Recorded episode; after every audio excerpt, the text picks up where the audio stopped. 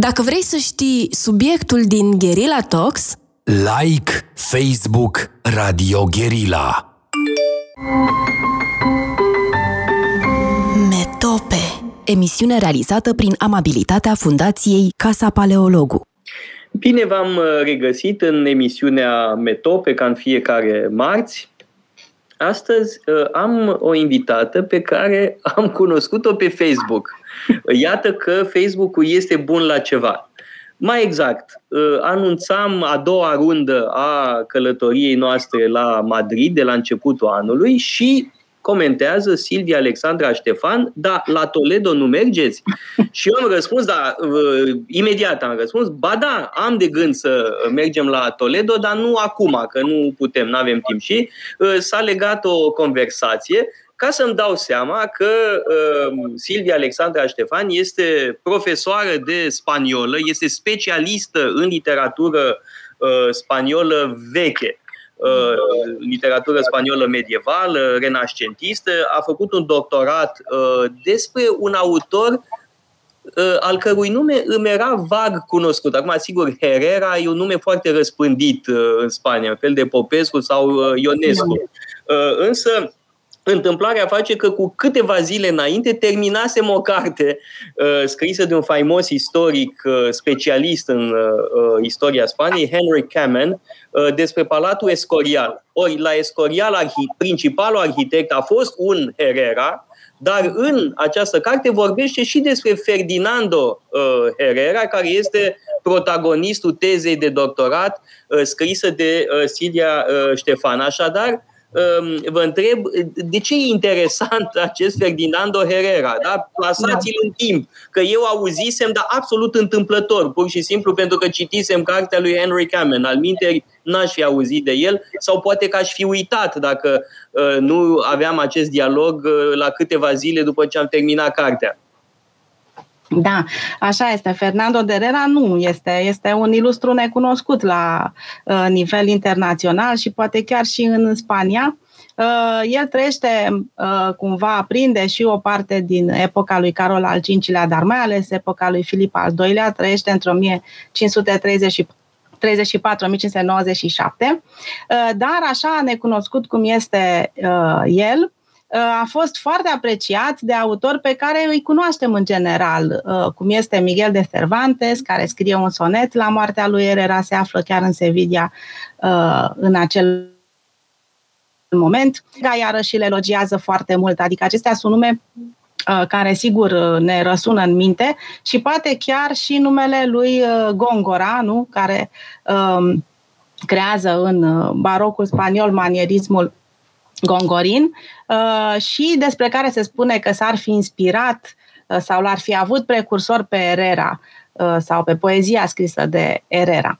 Acum, bun, pe de altă parte putem spune că el a făcut parte dintr-un grup important, tot așa, pentru istoria literaturii spaniole, care se numește, este un grup de umaniști din Sevilla, care se numește chiar așa, Academia Seviliană. Deci nu este, nu face parte dintr-o universitate, nu este profesor, ca mulți alți scriitori importanți din epoca veche spaniolă, dar face parte dintr-un grup select numit Academia lui Mal Lara sau Academia Seviliană, din care, în care se regăsesc o mulțime de alți literați, dar și pictori, cum ar fi, să spunem, Francisco Pacheco, iarăși un necunoscut, dar care este socrul și maestrul lui Diego de Velázquez în Sevilla și care scrie, Pacheco, la el mă refer, scrie o carte despre persoanele ilustre, face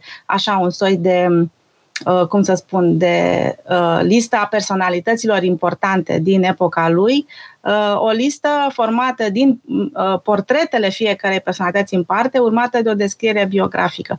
Și din, aceste, din acest text, din această descriere făcută de Pacheco, știm și noi, avem informații de primă mână despre Herrera, în primul rând de aici, și după aceea, sigur, și de la um, alți scriitori. Um, acum, Herrera se implică, după moda vremii, în foarte multe genuri literare. Dar, în același timp, cei mai mulți critici consideră că, de fapt, nu scrie singur, ci că lucrările lui, care au o anvergură importantă în epocă, sunt produsul de grup al celor care făceau parte din Academia Seviliană, din Academia lui Juan de Mal Lara, care este și maestrul lui Herrera. Așadar, putem să vedem câteva direcții din, epo, din uh, opera lui Herrera. Se implică, evident, în primul rând în uh, poezie, scrie uh, o serie de poeme de natură petrarchistă, pe care le și publică destul de devreme, după care renunță la poezie, nici nu-i place foarte mult să fie numit poet, deși este un poet foarte bun. Uh, și uh, se implică de asemenea și în scrieri uh, istorice, să spunem, uh, și biografice, iar uh, prima lui publicație apare în o mie cinci sute șaptezeci și doi și este o descriere amănunțită a bătăliei de la Lepanto, pusă în legătură directă cu războiul din Cipru. Să spun că bătălia de la Lepanto avusese loc cu un an înainte, în octombrie da, uh, o mie cinci sute șaptezeci și unu. De-al minteri trebuie spus că în acest an, în octombrie, s-au împlinit patru sute cincizeci de ani de la această bătălie navală. Este una dintre cele mai importante bătălii navale din istorie, comparabilă cu Salamina în da. patru sute optzeci. Și e vorba de o victorie creștină, o coaliție largă condusă de monarhia spaniolă, evident, de Juan de Austria, fratele lui Filip al doilea, cu o participare italiană foarte importantă, faimosul Marco Antonio Colonna este unul dintre conducători, și cu o participare grecească importantă.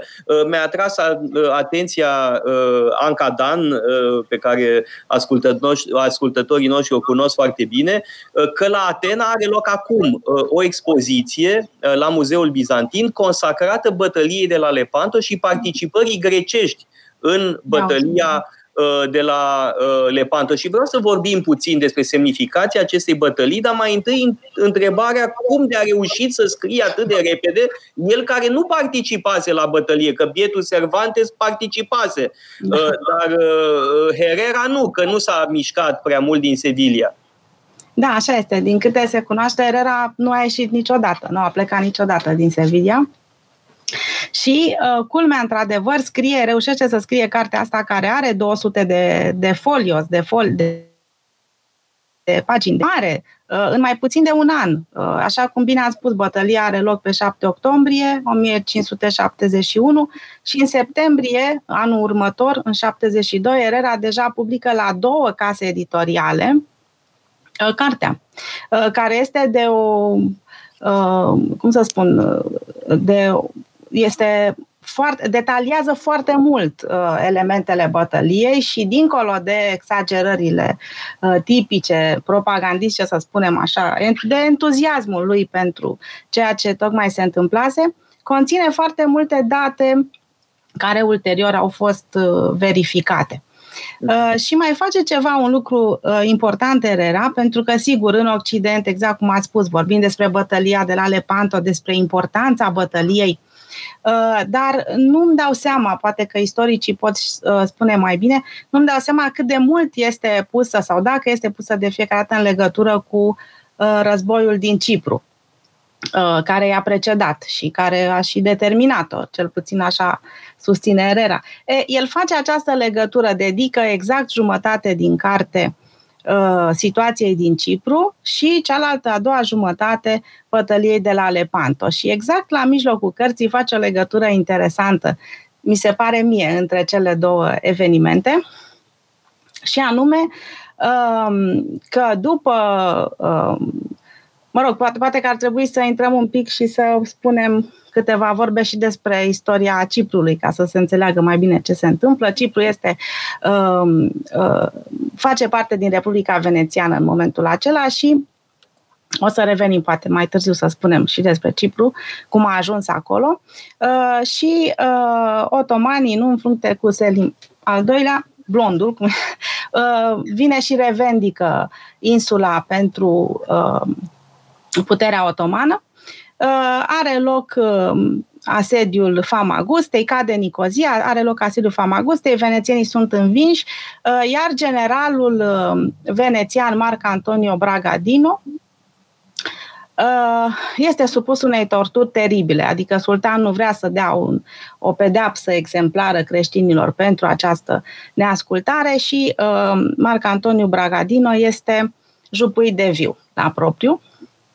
Iar povestea asta, după aceea, sigur, pielea lui este umplută cu paie și atârnată de catargul capitanului turc Ali Pașa. Povestea asta trebuie să fi zguduit lumea creștină, mai ales că se presupune că uh, este înfățișată în tabloul lui Tizian, jupuirea lui Marsias, uh, Marsias pardon, uh, pe care se crede că Tizian l-ar fi pictat după o bătălie undeva între da, o mie cinci sute șaptezeci și unu. Când a avut loc această grozăvie? Atunci, uh, chiar în, uh, chiar timp în timpul asediului de la Famagusta. Da, asediul Famagusta uh, ține chiar înaintea bătăliei, în șaptezeci. Uh, șaizeci și nouă șaptezeci începe și... Uh, da.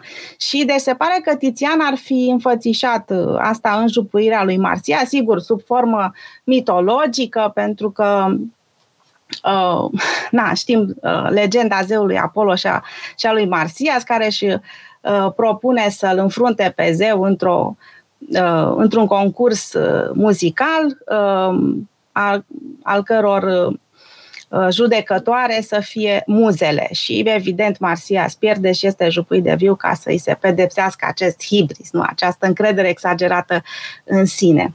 Mă rog, tabloul, din câte știu, ar trebui să fie în Cehia în momentul acesta, dar se pare că înfățișează această tragedie, această um, poveste teribilă. Ei bine, și Herrera o plasează exact în mijlocul poveștii și spune că după aceea la Lepanto, în dreapta și stânga lui Don Juan de Austria, se află chiar rude ale lui Marco Antonio Bragadino, cavaleri care pornesc în această luptă ca să îl răzbune. Deci, cumva găsește o, o explicație emoțională, afectivă a legăturii dintre cele două evenimente. Da, vreau să situăm pentru cei care ne ascultă bătălia de la Lepanto în contextul uh, epocii. Uh, cum spuneam, s-au împlinit în acest an patru sute cincizeci de ani de la această bătălie, una dintre cele mai importante bătălii navale din uh, istorie. Uh, rege în Spania era Filip al doilea, uh, fiul uh, lui Carol Quintu. Comandantul suprem al armatei creștine era Juan de Austria, fiul al lui Carol Quintu și el, dar fiul nelegitim.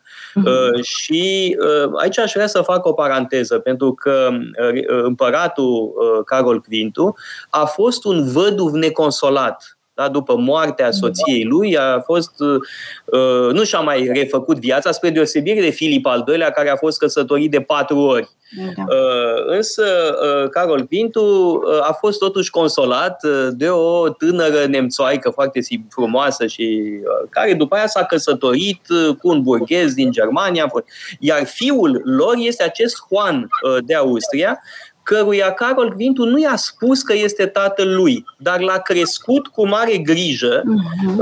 Chiar a fost alături de el spre finalul vieții. De altfel, moartea lui Carol Quintu, sfârșitul vieții lui Carol Quintu, sunt extrem de impresionante. Da? Acest om abandonează puterea, renunță, abdică în favoarea fratelui său și a fiului său totodată, se retrage la mănăstire, la mănăstirea Iuste și are două tablouri în permanență. El moare uitându-se la două tablouri, la tabloul nevestei lui, la care s-a gândit toată viața, de când a, tot timpul de când a murit, și un tablou al uh, judecății uh, de apoi. Da, e o, o moarte care e foarte impresionantă, da?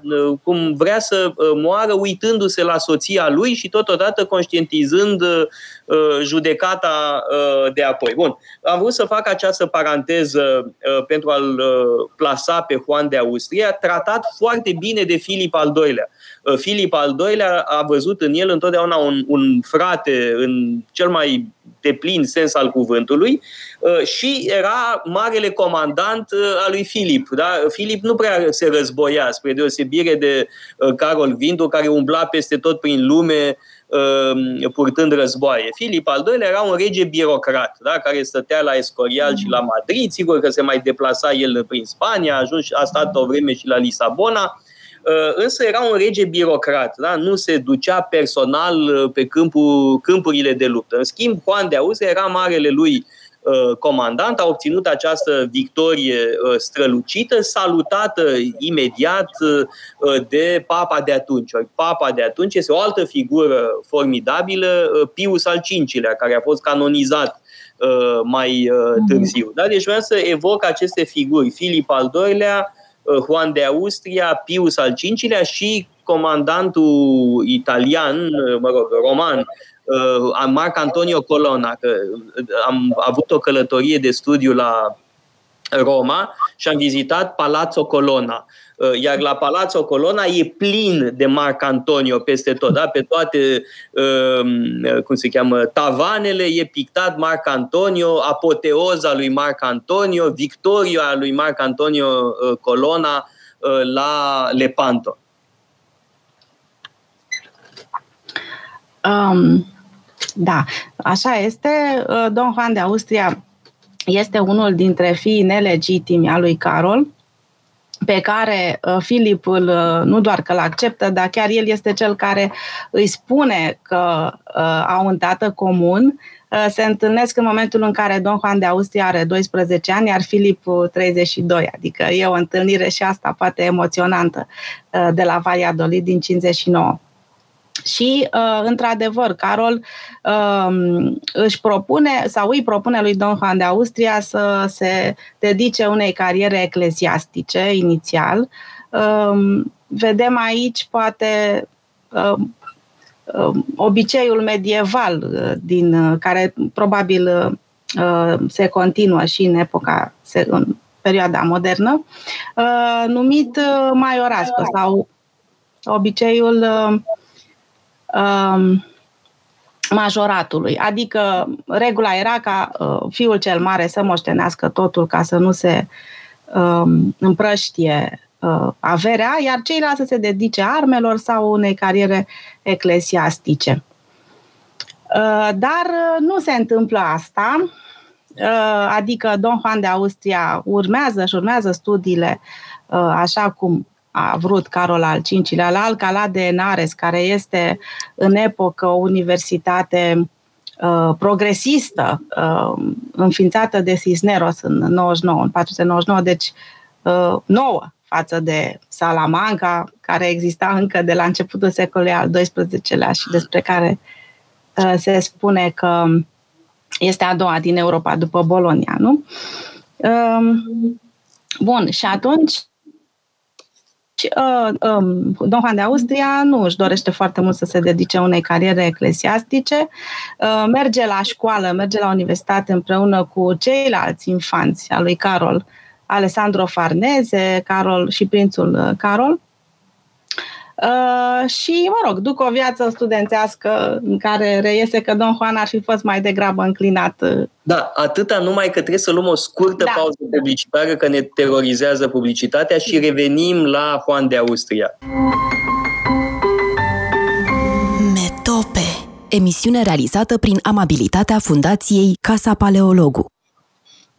Am revenit în direct în emisiunea Metope împreună cu Silvia Ștefan și vorbeam înainte de pauza publicitară despre Juan de Austria, fiul nelegitim al lui Carol Quintu și marele învingător din Bătălia de la Lepanto din o mie cinci sute șaptezeci și unu. Și Silvia Ștefan evoca studiile lui Juan de Austria, care n-a vrut să urmeze o carieră ecleziastică și a ajuns până la urmă marele comandant al lui Filip al doilea-lea. Da, așa este. Și nu a ajuns din prima la Lepanto, asta e important de spus, ci îl trimite Filip înainte de Lepanto, în șaizeci și șapte, mă rog, șaizeci și șapte șaizeci și nouă de fapt, are loc revolta maurilor de la Alpujarras. Este un moment important în care Don Juan de Austria își demonstrează forța militară.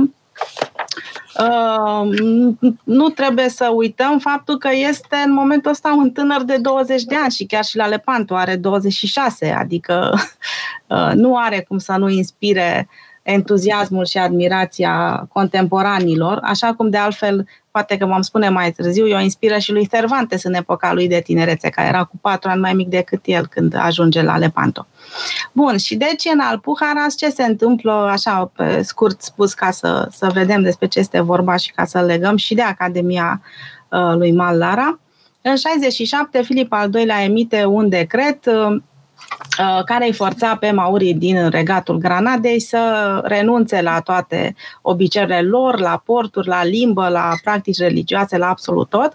Sigur că este o pragmatică, se numește decretul pe care îl scrie, pe care îl emite Filip. Sigur că urmează revolte serioase în vreo două sute de sate în Regatul Granadei în șaizeci și opt și atunci Filip îl numește pe Don Juan de Austria ca general al armatei care să, înnebu- să înnăbușe revoltele, ceea ce se și întâmplă în o mie cinci sute șaizeci și nouă. În perioada asta, um, uh, Filip trece și el prin Sevilla puțin ca să urmărească uh, ce se întâmplă. În șaptezeci și unu, chiar înainte de Lepanto, um, emite și un decret de expulzare uh, al maurilor, a maurilor din Regatul Granadei, pentru că nu...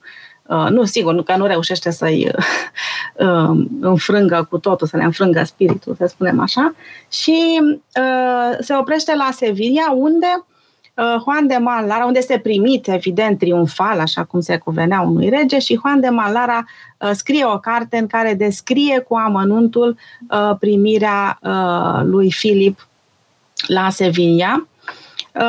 Iar înainte de asta, fac acum o mică paranteză, trebuie să, să urmăm firul acesta al influențelor, să spunem, dintre politică și poezie, influențelor reciproce până la urmă.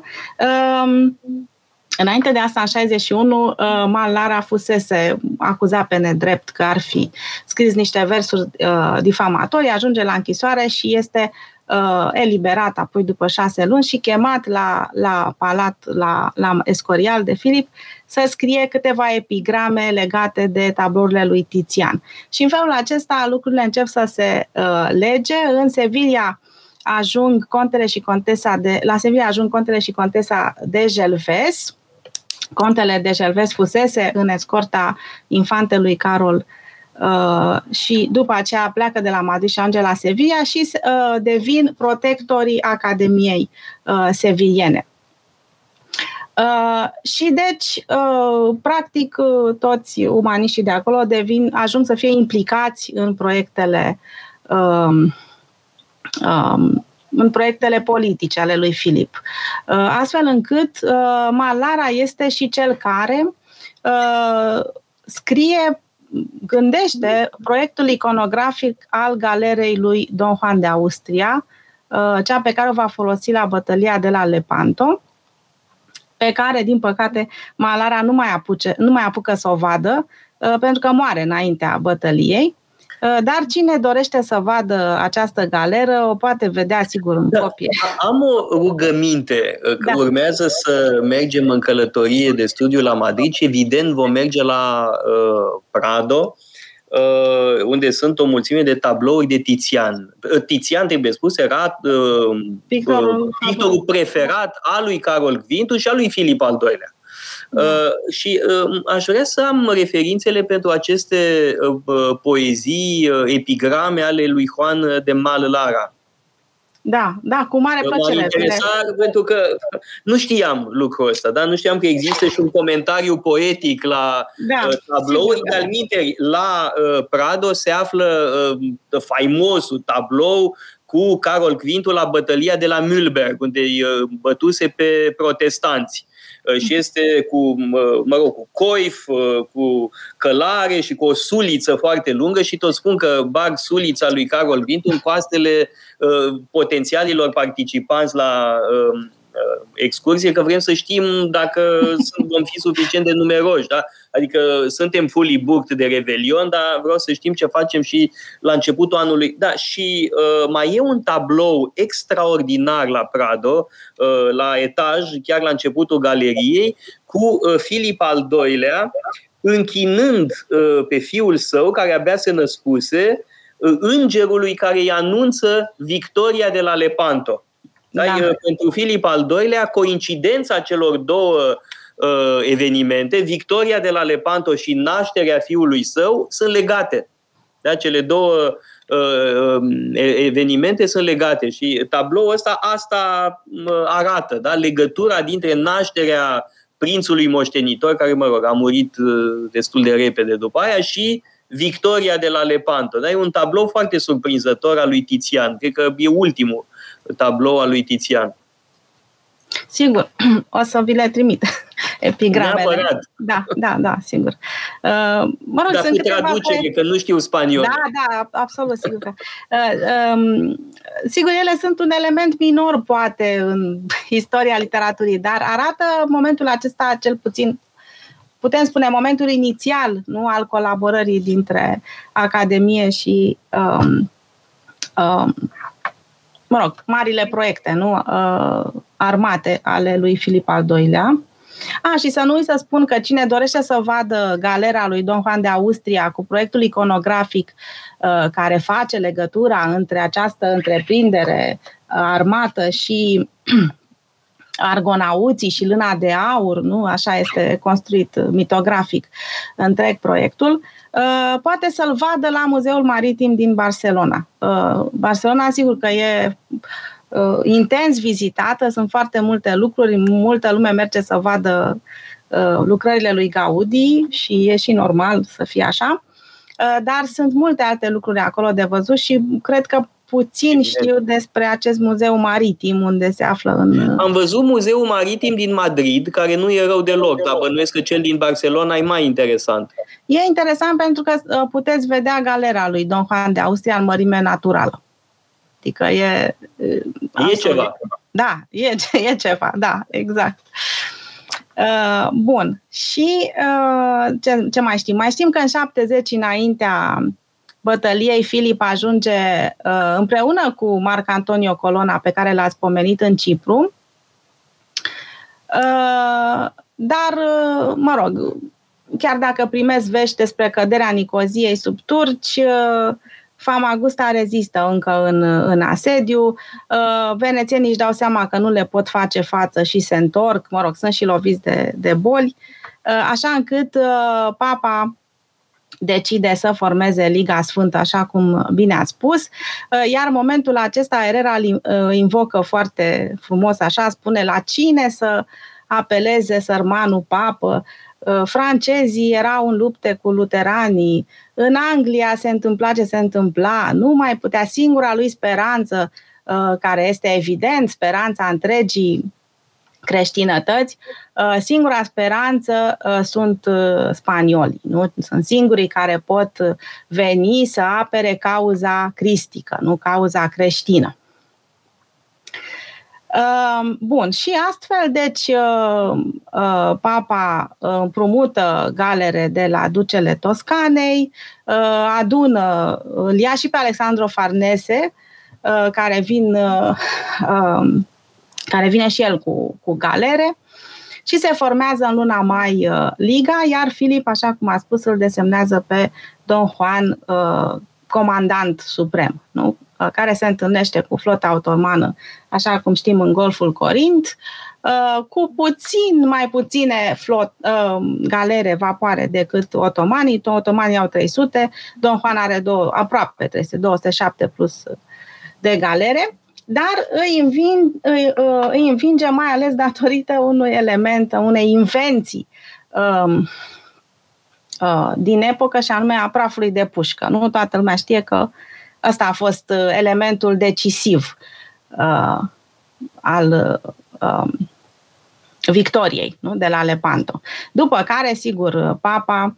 Uh, transformă ziua de șapte octombrie într-o sărbătoare, nu? Devine sărbătoarea Rozariului, Rozariul Sfintei Maria.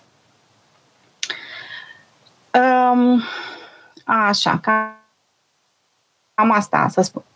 Ar fi așa, pe scurt de spus, despre uh, viziunea lui Herrera de la Lepanto. Sigur că uh, tot timpul el uh, explică situația, și situația din Cipru, și situația înfrângerii uh, otomanilor uh, prin uh, întâlnirea, să spunem, dintre vicii și virtuți. Întotdeauna, deci, explică în cheie așa creștină uh, aceste evenimente istorice. Spune că motivul pentru care au reușit să câștige soldații, deci vreau să spun că deși scrie, își propune să scrie și scrie un text istoric în care, așa cum spuneam și la început, există multe elemente uh, reale uh, și multe informații detaliate, uh, totuși uh, um, acordă sau înfășoară totul așa într-o aură uh, mitologică sau, mă rog, legată de mitologia creștină, pentru că spune motivul pentru care au câștigat uh, soldații de la Lepanto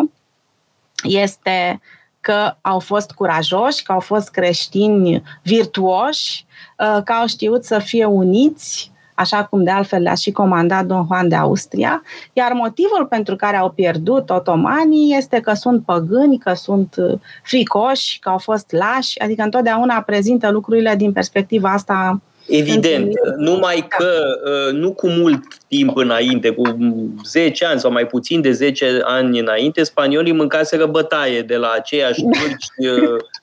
Da, bun. Însă sigur că victoria de la Lepanto arată că Imperiul Otoman nu e invincibil. Da, asta, esențial. Da, da, da. Dar, pentru că e, e o victorie creștină care vine după o serie de reculuri creștine, mai da, degrabă, da. Și chiar de înfrângeri. De aceea este atât de importantă în contextul epocii. Da? Și este, de altfel, în toată iconografia occidentală e reprezentată ca rezultatul intervenției divine. Da? Este direct exact, intervenția da. Providenței. Asta este da. Arătat foarte limpede în, nu știu, la Palazzo Colonna, de pildă. Da? Mm. Apoteoza lui Marco Antonio Colonna, evident că manifestă gloria lui Dumnezeu. Însă, da. domnia lui Filip al doilea este marcată de o formidabilă victorie la Lepanto în o mie cinci sute șaptezeci și unu și de o teribilă înfrângere în o mie cinci sute optzeci și opt, dezastrul da. Așa numitei invincibilă armada. Da. Da? Și despre asta Herrera n-a mai, Herrera n-a mai zis nimic, bănuiesc. Ia de fapt, despre asta n-am mai spus nimic. Bine, acum știți cum e, că de fapt spaniolii zic că au pierdut acolo fiindcă le-a fost vremea potrivnică. Că a fost da, o nu pentru că ar fi fost uh, englezii virtuoși nu, și bine nu, credincioși. Nu, nu, nu. Și ei nu. Sigur, da, așa este. Uh, da, Herrera nu mai spune nimic despre asta, însă e adevărat că scrie spre finalul vieții, la douăzeci de ani după șaptezeci și doi, pe momentul în care publică Relațion de la Ghera de Cipre, publică o biografie a lui Thomas Morus în nouăzeci și doi, adică după toate evenimentele nefaste prin care trecuse Spania, nu? Povestea pe care o invocați cu armada invincibilă din optzeci și opt, moartea lui Don Juan de Austria, precedată de moartea da, secretă. Juan de Austria a murit foarte tânăr, la treizeci și ceva de ani. Da. treizeci și trei, adică în când? În o mie cinci sute șaptezeci și ceva, spre sfârșitul da, deceniului. Da, da, da, treizeci și trei, dacă nu greșesc, atunci moare. Și este precedată moartea lui de moartea secretă, de fapt de uciderea secretarului lui, Juan de Escobedo, pe care Filip îl trimisese lui Don Juan de Austria așa ca să-l urmărească un pic, să vadă ce face, dar Juan de Escobedo se îndrăgostește de Juan de Austria și începe să nu mai respecte ordinele care îi veneau de la Filip, ba chiar când îi se spune să nu vină la Madrid, pentru că ei deja sunt, am uitat să spun asta, nu, că fusese numit Don Juan de Austria guvernator al țărilor de jos, nu? Când se luptă și cu Wilhelm de Orania și așa mai departe, și acolo nu ia naștere mai târziu Legenda Neagră. Nu mai po- povestim despre asta, că nu știu dacă mai e timp. Dar... Ba da, ba da, trebuie să povestim, dar terminați cu Juan de Austria. Da, da, da. Și... Asta vreau să spun. Deci Herrera scrie biografia lui Thomas Morus atunci când uh, uh, deja se întâmplase o serie de nenorociri. Nu Juan de Madrid, nesocotind uh, ordinul lui Filip, uh, îi găsește pe Antonio Perez și de, pe prințesa de Eboli, este ucis din ordinul lui Filip ca urmare și deci se întâmplă o grămadă de lucruri care îl întristează enorm pe Herrera și scrie biografia lui Thomas Morus uh, pe un ton deja dezamăgit, adică nu mai are nimic din exaltarea uh, pe care Bun, o are. Thomas în... Morus apare ca un martir al catolicismului. Sigur că da, absolut, și tot așa este descris în aceeași termen de vicii și virtuți.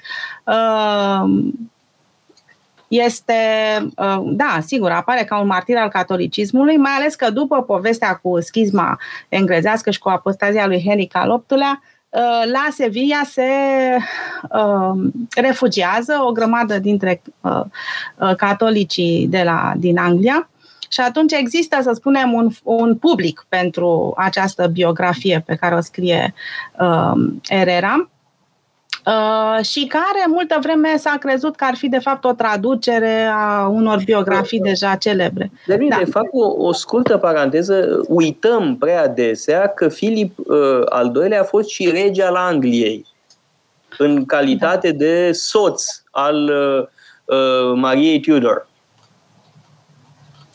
Da. Adică a avut uh, și titlul ăsta, deși evident că nu guverna. Da, bine, el știți că și-a dorit să fie de fapt soțul Elisabetei și, acum, și nu reușește uh, până la urmă. Um, uh, da, bun, deci uh, într-adevăr uh, scrie Herrera și despre epoca asta ultimă din, din ultima parte a vieții lui uh, Filip.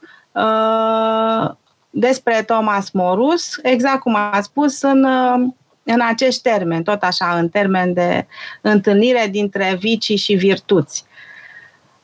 Um, Bun, adică este uh, o istoriografie moralizatoare. Da, moralizatoare. Uh, și uh, cartea despre bătălia de la Lepanto și războiul din Cipru și, uh, de asemenea, cartea despre Thomas Morus. Da? E uh, o istoriografie edifiantă, pentru că Thomas Morus e prezentat ca un model al tuturor virtuților creștine, un om de stat creștin, cum este de altminteri considerat de Biserica Catolică, da? un da, model de cărturar și uh, om politic. Da? Deci dacă ești o, o cărturar, om politic și totodată creștin, evident că Thomas Morus e unul dintre modele. Da, da, da um, și... Da, și um, uh, mă rog, criticii literari consideră că Herrera scrie biografia asta și ca o critică cumva adusă politicii imperiale de sfârșit de secol, adică nu, nu mai este atât de încântat și spune, uite, au trecut vremea, a trecut vremea marilor spirite care apărau creștinismul, nu, și catolicismul în Europa, adică vine cumva și cu abordarea asta. Da, pe de altă parte, vorbeați mai devreme despre Legenda Neagră și aș vrea să explicăm puțin ce înseamnă noțiunea asta și cred că trebuie corectate anumite prejudecăți despre Spania. În primul rând, nici nu ar trebui să vorbim de Spania. Spania nu există ca regat în secolul șaisprezece. De fapt, e un conglomerat de regate care se află în uniune personală. Da, este regatul Castiliei, regatul Aragonului, regatul Granadei, apoi Portugalia, care se adaugă și în o mie cinci sute optzeci, mai este Ducatul de Milan, Napoli și Sicilia. De fapt, nu este un stat unitar. Asta este esențial. Centralizarea apare odată cu Borbonii, în secolul optsprezece. Da, da, da. Iar Carol Quintu și Filip al doilea au fost extrem de scrupuloși în a respecta libertățile locale.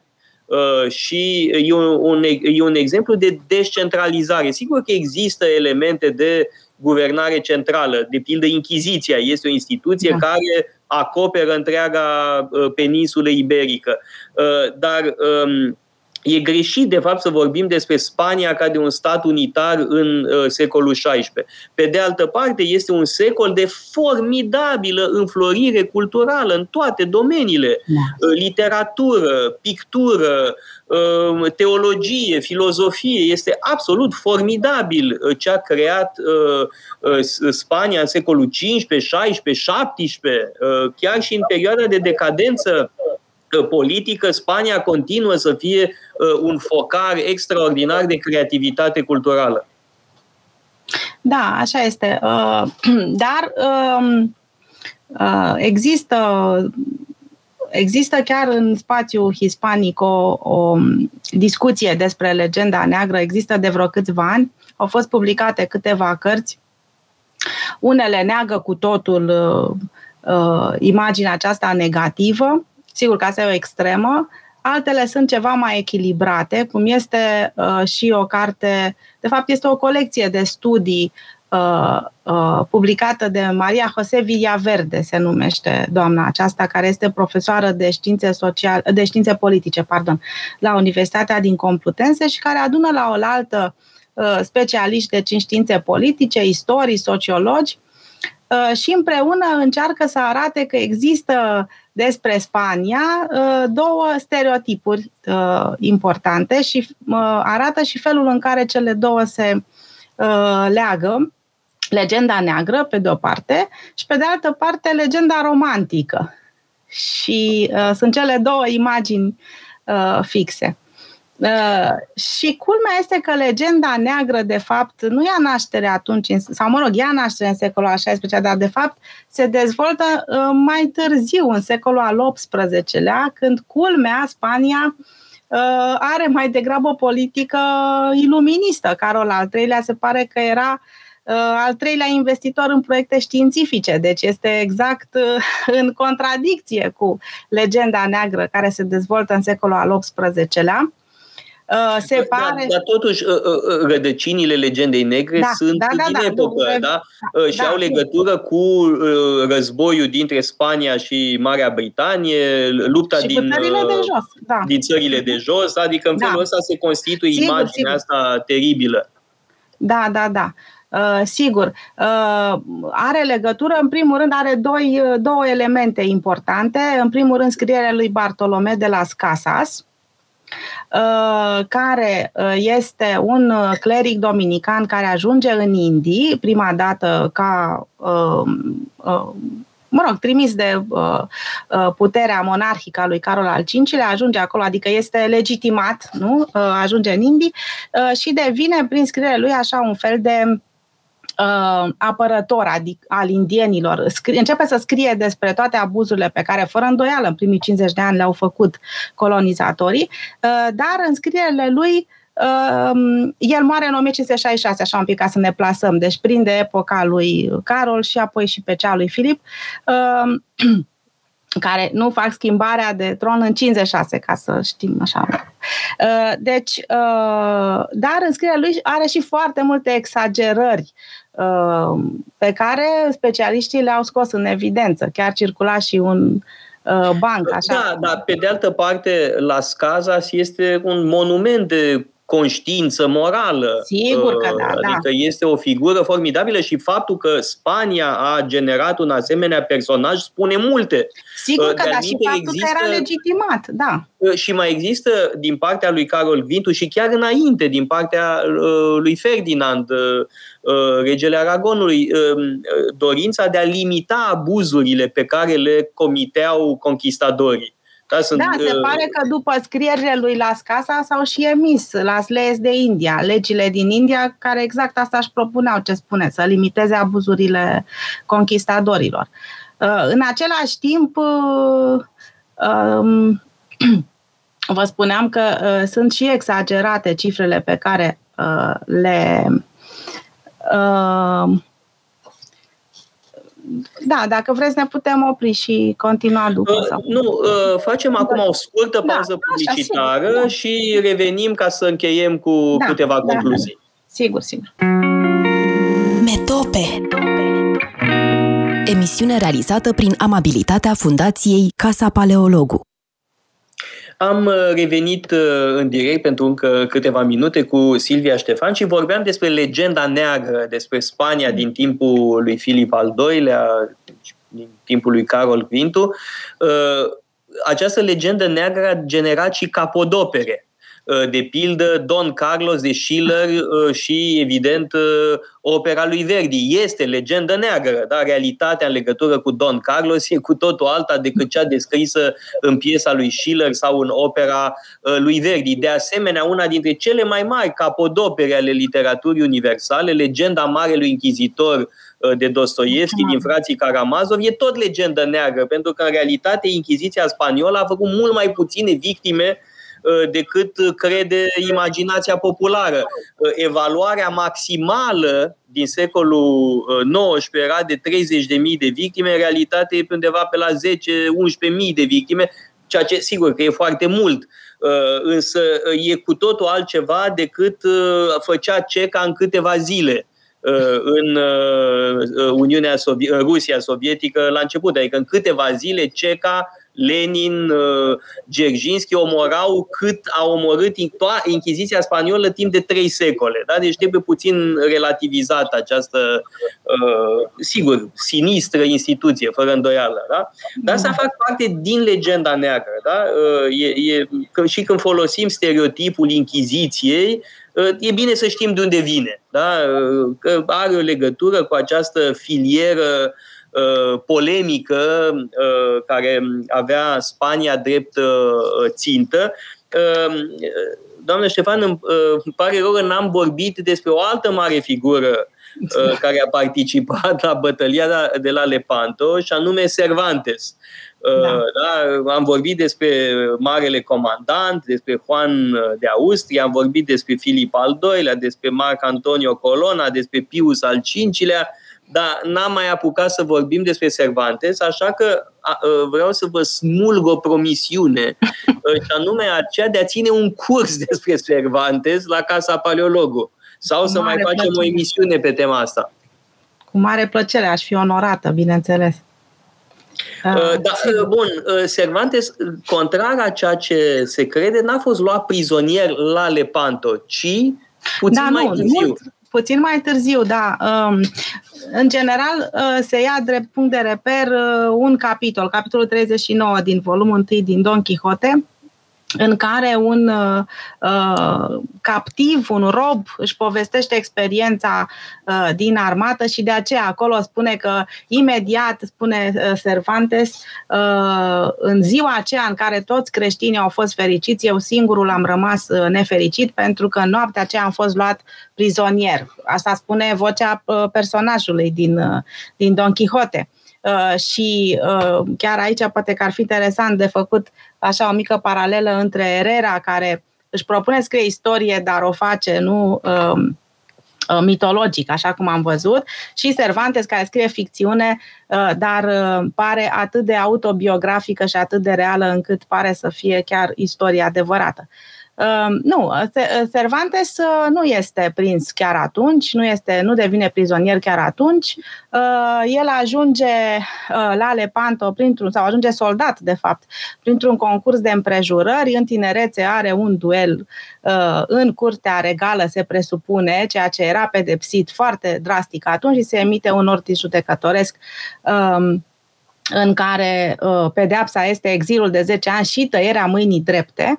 Uh, tatălui se zbate uh, în urma acestui, uh, uh, uh, acestei condamnări, fuge, bineînțeles, fuge în Italia. Tatălui se zbate între timp, reușește să demonstreze că este hidalgo, nobilii sunt uh, uh, scutiți de torturi, așa că reușește să, să șteargă condamnarea sa cu tăierea mâinii, dar uh, după ce ajunge în Italia, uh, la Roma se devine soldat, nu? Se, se dedică, se înrolează soldat, se dedică carierei militare și ajunge în serviciul lui Diego de Urbina archebuzier. Asta ar fi un soldat minor, participă la războiul din Alpujarras pe care l-am uh, invocat ceva mai devreme și după aceea ajunge cu Diego de Urbina la Napoli, unde în cincizeci și unu șaptezeci și unu uh, unde uh, se, uh, se pregătea deja armata pentru Lepanto, ca să închidem așa uh, cercul.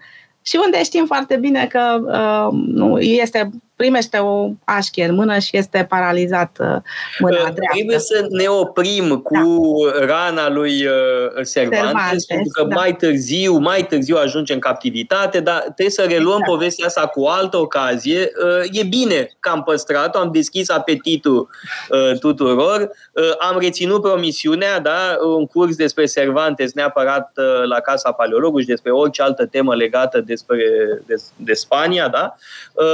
Mulțumesc mult tuturor pentru atenție, mulțumesc doamnei Ștefan pentru participare și ne vedem săptămâna viitoare, ca de obicei, la ora două, la Metope. Și eu vă mulțumesc foarte mult! Metope.